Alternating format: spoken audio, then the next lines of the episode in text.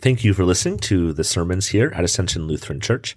Our worship services happen on Sunday mornings. 8:30 is our traditional worship service and 10:30 is our contemporary worship service. We'd love to see you on a Sunday morning.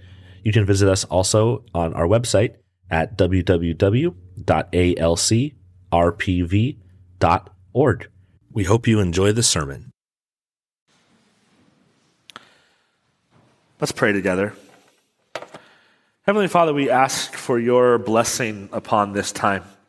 As we have come into this place, we ask that your word, your spirit may fill us with your presence so that the, the work that is done here is not my work, but yours. Your work of the Holy Spirit, transforming lives, making people new. So, Lord, we submit this time to you.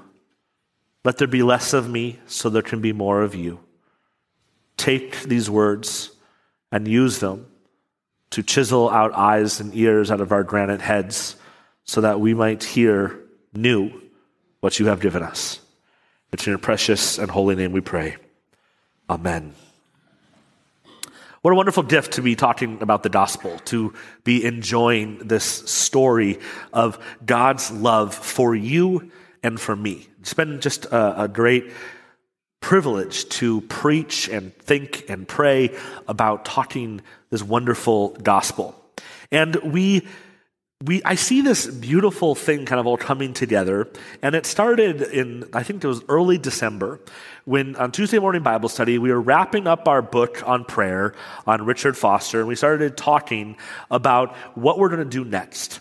And so we put some things on the table. We put Jeremiah on the table and, and some of the teachings of Jesus in the Gospel of John. And then we put the Sermon on the Mount on the table. And we said, let's just pray over what we think we should do and move into. And after our conversation, after our prayer the next week, we decided to go to the Sermon on the Mount. And then, if you'll notice, the appointed readings that the lectionary has laid out for us, which is a three year cycle of readings, here we are reading the Sermon on the Mount. And so on Tuesday mornings, we're going to enjoy and be in the Sermon on the Mount, reading it for you on Sundays. And I think the Sermon on the Mount and this Gospel of Matthew is very often looked at with a little bit of arm's length, going, I know you're there, I know you're important, but you kind of intimidate me. Right? When we think about our Gospels, the Gospel of John is usually people say is their favorite. Oh, the Gospel of John. I, I love the stories in John and the ways um, that he uses language. And John's beautiful. And Luke is a gospel to the poor. Luke has the parables. Luke has the Christmas story, the way um, Lucy did it in Charlie Brown Christmas, right? That's Luke. And Mark, hey, Mark's short. You can get through Mark in an afternoon. But Matthew, well, a lot 28 chapters, Sermon on the Mount is there. But last week, we walked you up to the Sermon on the Mount. And we showed you how Matthew is written to a Jewish audience so that when they turn the last page of the Gospel of Matthew, they look at it and they say, Surely this man is the Son of God. We talked about the Jesus going into Egypt coming out of Egypt, the reminder of the Exodus, how the wise men came from the east, how they were in exile in the east, in the Babylon exile, and came back to the promised land. Matthew is building up, building up this Messiah. So by the time he speaks, you're ready to listen.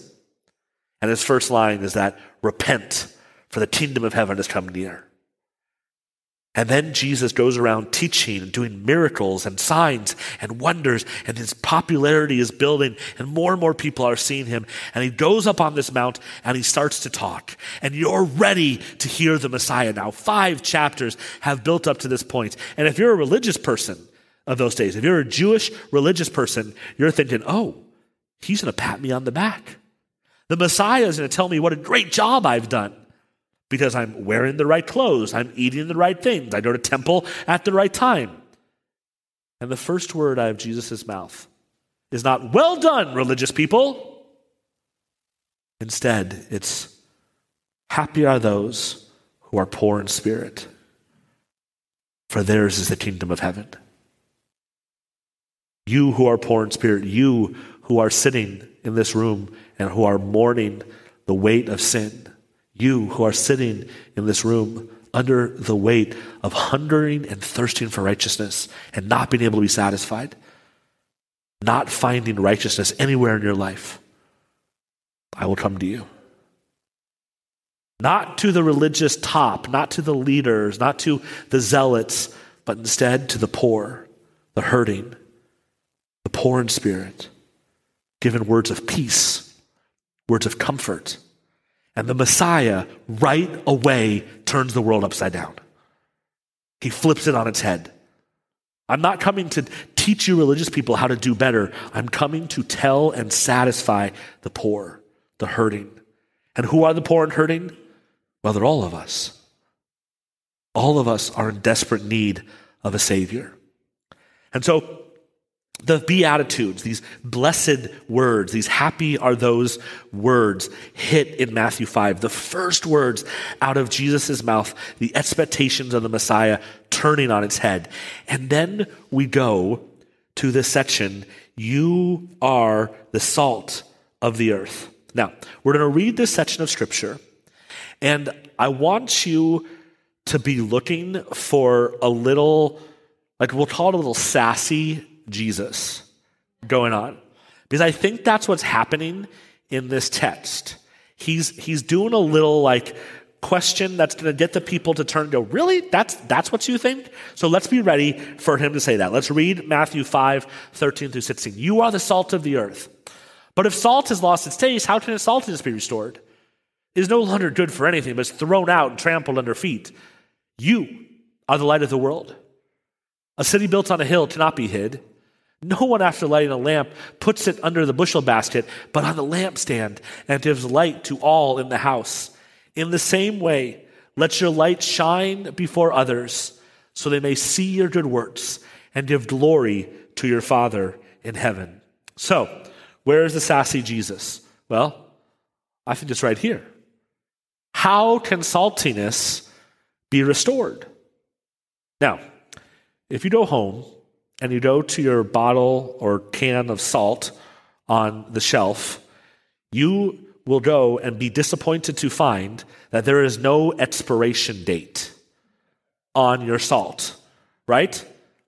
Salt does not lose its saltiness. Why? It is a mineral of the earth. It's sitting on the Great Salt Lake, baking in the sun for thousands and thousands and thousands of years, and you go and scoop it up and lick it. You're not like, oh, the salt's gone bad. Right? No, that's not what salt does. Salt remains. It is salt, is what it is. Light light is just, it's spectacular. If you pause and you think about what light does, and I've mentioned this before, but the, the image that I have very often of light is in Staples Center and just being totally dark. So dark that you can't see the hand in front of your face. If someone goes to center court and lights a lighter, from wherever you are, you'll be able to see that light and give you a spot of light in the darkness. Light invades darkness. Even the smallest amount travels to the farthest corners and invades the darkness. Light is what it is. We have this new telescope, right? The James Webb telescope, and it's taking pictures deep, deep, deep in space. What is it taking pictures of? Light traveling through space for millions and millions of years traveling through space. And it doesn't just get tired and go, well, you know what? I've gone 100 million light years and I'm done. I'm done traveling. No, why? It's light. It moves and it goes. And so we have pictures from hundreds of millions of light years away. Maybe a million light years away. Don't, don't, science person, don't go, well, he was wrong. It's only 10 million. This is one of the first pictures that the James Webb telescope took.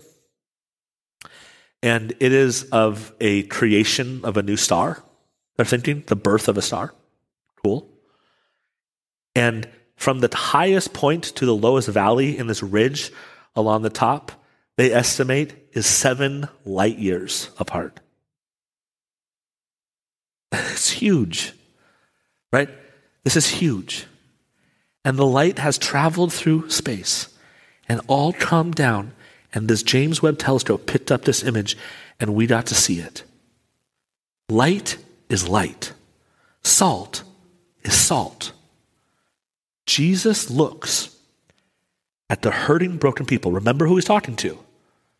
He's talking to those he has just said, You, poor in spirit, yours is the kingdom of heaven. You, mourning one, for you will be comforted. You, hungry and thirsty for righteousness and can't find a drink or food anywhere, you will be satisfied. Those ones, those cast out ones, he's now looking at them and he's saying, You, you are the salt of the earth. You are the light of the world. Salt does not lose its saltiness. Light does not dissipate. It doesn't become less and less and less. It is what it is. And what Jesus is saying is because you are found in me, you are the salt of the earth. In me, you are the light of the world. Don't go out and try to become saltier. Don't go working on your saltiness. Know that your saltiness is found in the identity in Christ. He creates salty, light people. Do you see what he's saying? You are the salt of the world. You are the light of the world. You are the city set up on the hill. Now it's fascinating that what Jesus does, right? If you think about these images, salt and light, what do they do? Salt and light both add to create something. They add to create um, new flavors, bring up flavors. They create a new kind of food with the preserves, right? It pulls out moisture. So salt adds and creates. Light is, is be used. We see things because of light. Right? The point of the light bulb is not to stare at the light bulb. The point of the light bulb is to be able to read by the light of the light. Right? So we can see because of light. Now, the city on the hill is a little different. What's the point of the city on the hill? Draw people into to stand up. You, people of God, you found in Christ, you are salt. You, people of God, you found in Christ, you are light. You are the city on the hill. This is who you are. Stop working, stop trying so hard, and instead claim who you are. And then know that that's your identity. You're a salt person, you're a light person. About to put something up on the screen that I think is so important. And so we need to pause and just recognize that this is, I think, what Jesus is doing in his teachings. That the teachings of Christ are descriptive and not prescriptive. They are telling us who we are, not telling us how to get better. When Christ starts teaching and starts, starts telling us these things, he's saying, In me you will be. Not work hard to become this person, but I will satisfy these things in you because of who I am. I'm telling you, you are salt. I'm telling you, you are light. I'm telling you, you are a city on a hill. Not because you're going to um, buy a 10 checklist bu- book in the back that's going to tell you ways to be salt, but because I create salty people. I create light filled people. It's descriptive. Do you, do you understand how beautiful if we were to take this teaching into ourselves and start reading scripture with that in mind? How it can release us from shame how to pull us away from trying to say, well, if I just do this a little bit more, then I'll finally be the person Jesus can love. I, I'm utterly convinced that we are all wonderful legalists in ourselves. And it is our responsibility to just continue to beat it out of ourselves and to just draw close to Jesus so that he can tell us again, this is who I make, this is who I am. Teachings of Christ are descriptive, not prescriptive. So then, you are salty people. You are light filled people. Why? Christ bears his image through you into the world.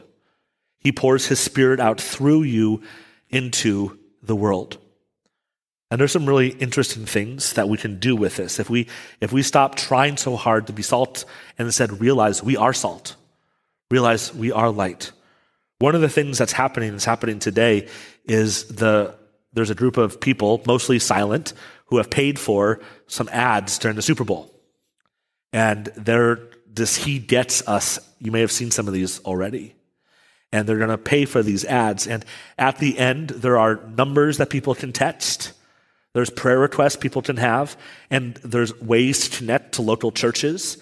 And you can volunteer on the backside to be a person to receive text prayers or connect with somebody who, during the Super Bowl, wants to reach out and ask a question. And you can be there to receive. So they're trying to not make it just a point to look at, but to connect people to people. You may be going to a Super Bowl party today. You may be around people, and this ad is in a play, and we, the salt, we, the light, are in the room with these people. And we have the privilege of bearing salty light into these parties. How's God going to use that? I don't know. But this is happening today, and something that I think we need to be aware of that's going out into the world on this day. The second thing, and this is something that I am so excited about because I'm not sure what God's going to do. I wrote my newsletter article on it, so if you read that, you already know what's happening. But my encouragement for all of us this Lent is I want for us to do a prayer walk. What does that mean? I want for you to have set times when your neighborhood knows that you are going to walk a path around your neighborhood and you are going to pray on that route for the people you walk by, for the houses you walk by. That you're going to pray specifically on anointing of the Holy Spirit upon the neighborhood, upon that house and those people. And you're going to tell your neighbors, I'm walking these times and I'm going to be praying for our neighborhood. Is there anything I can pray for you for? Now, in the South Bay in 2023, I think for us to go out and to evangelize by saying, Do you know the four spiritual laws of Jesus and realize that you're a sinner in desperate need of a Savior? And let me tell you about Jesus and His cross and all those things. I don't know if that witness is the one right now that's going to work, but I think a neighborhood hearing that there's a salty light person walking around saying, Can I pray for you as I walk by? if I know that your job, your new job is really hard on you, I'm just going to pray for you by name as I walk by. I know that you're having a hard time raising the kids or your kids are leaving and you're feeling alone now with empty nest. I want to pray for you in the midst of that. And just walk the neighborhood. And this image that God's given me about this that we're going to do is can you see all these beautiful little routes of light around the South Bay. As Ascension Lutheran Church members, just walk and bless the neighborhood. Can you see these little light routes spreading out over the South Bay? And God does things in prayer because He promises to show up in prayer. He promises to use the tool of prayer to anoint and to bless. So, how am I going to do it? Well, our little neighborhood has a Facebook page that um, I'm going to post on there and use a Google form and say, hey, I'm going to be doing this on these days, and I would love to pray for you. Please fill this out and let me know, and then I can pray for you as I walk by your house. And then they'll know that as I'm walking by, I'm not just walking for exercise, as many people do, but walking to anoint, walking to bless. Lisa has made these wonderful cards, and um, I'm going to hand them around, and I want you to take a stack full. We can make as many more of these as we have to. But these are simple cards that you can go to your neighbors that you're going to walk by, and you can say, I'm going to be walking during the month of March. You see, I think if we use the word Lent and say the season of Lent, I think people will go, I don't know what that is. But I'm going to walk in the month of March, and I'm going to pray for our neighborhood. I'd love to pray for you. Could you just fill this out? Maybe leave some of these on your doorstep so people know, or out closer to the road so people know that they can just fill one out and drop it off and you can pray for them as you walk by. So take a stack um, and take as many as you would like, and then we will make more. So don't feel like um, you can take too many. We would love for them to be gone at the end of the service. But as we walk through our neighborhoods and as we have these prayer cards or as you have your Google form list and people see you walking, we are bearing light out into the neighborhood. How? By the presence of God going with us, anointing our steps, anointing our words, anointing the path. And you don't have to be a perfect prayer warrior, right? I don't know if you've seen the, the movie, the Mr. Rogers. I think it's um, with Tom Hanks in the neighborhood, or I don't remember the name of it exactly. But he just at night prayed by name for people. You don't need to have a whole sentence about what's going on. God knows just listing their name. You know, Jane in that home and Steve in that house. Lord, bless this neighborhood with your presence. Let your Holy Spirit be found in this neighborhood. Let them know the peace and hope that comes from love. And just walk for the month of March. I don't know what God is going to do with these stories. I don't know what's going to happen when you commit to walking around as salt and light in your neighborhood, how he's going to use that moment. But I think it's going to be beautiful. And I think each one of us who commits to doing this will have some strange story about someone who stopped us, a conversation that happened, an opportunity that we hear about maybe two years from now over what God's doing in our neighborhood. Because prayer is powerful and prayer matters.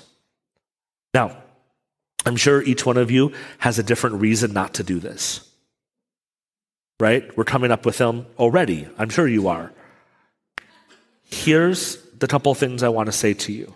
One, the, the possible outs, off ramps I could see, I can't walk that far. Okay. You have two neighbors right there. As you drive into them, pray, anoint them. Tell them you're praying for them. If it's just that, it's more than what's happening right now. Right? How to get word out? There's a zillion ways. If you want to do different things than that, the cards or uh, electronic ways, go and do it in whatever way it can. I'm not a good prayer person. Just pray by name for them. Remember, it's not about you, it's about God working through you. You are the salt of the earth. You are the light of the world. Not because of something great you're doing, not because of how well you can use pronouns and adverbs and all those things, but because God's presence is in you. And prayer is powerful. So next week, we're just going to have a map up on a wall that we're going to draw our routes on. And we're going to start to see what God does as we get to witness his love working through salty, light people walking around praying for a neighborhood. And just the wonderful witness of God's love that's anointing these streets that are walked upon. So I can't wait to see what happens. Again, take as many cards as you want. We're going to have more in the office for you to use. If you have any other creative ways to ask people for prayer, let me know and we'll get word out. We want to be helpful to you. You know, if you want Marco or Townsend or I to walk with you one time, let the office know and we'll come and, and do a walk around your neighborhood. Let's just do this together and see what God's going to do as we just pick up and just walk however far you feel called. Whether it's a block, whether it's two blocks, whether it's one house down, let us be found being salt and light in our neighborhoods, believing that God pours through us and does amazing things in prayer. Heavenly Father, I thank you for this day. I thank you for these people. I thank you for the privilege to be called your children. Lord, we are going to try something new. We are going to be walking and blessing the neighborhoods that we are planted in. Lord, you gave us these neighborhoods, each one of us.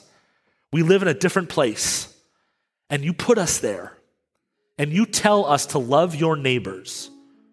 So, Lord, here we are. we are going to be loving our neighbors by praying for them because we believe that prayer is powerful. So, Lord, come into this place. Give us your encouragement. Give us your love. Give us your hope. Lord, for each one of us who has closed down this idea for whatever valid reason we think, break through that barrier. If we can only walk one day a week around the neighborhood, that's one day more than's being prayed for now. If we can only walk two houses, that's two more doors that are being prayed for than are today. Lord, let us be salt, let us be light, and let us stop working at it and instead resting in our title because you give it to us freely. So, Lord, take us, take this hope, take these people and make them new because of what you have done for us.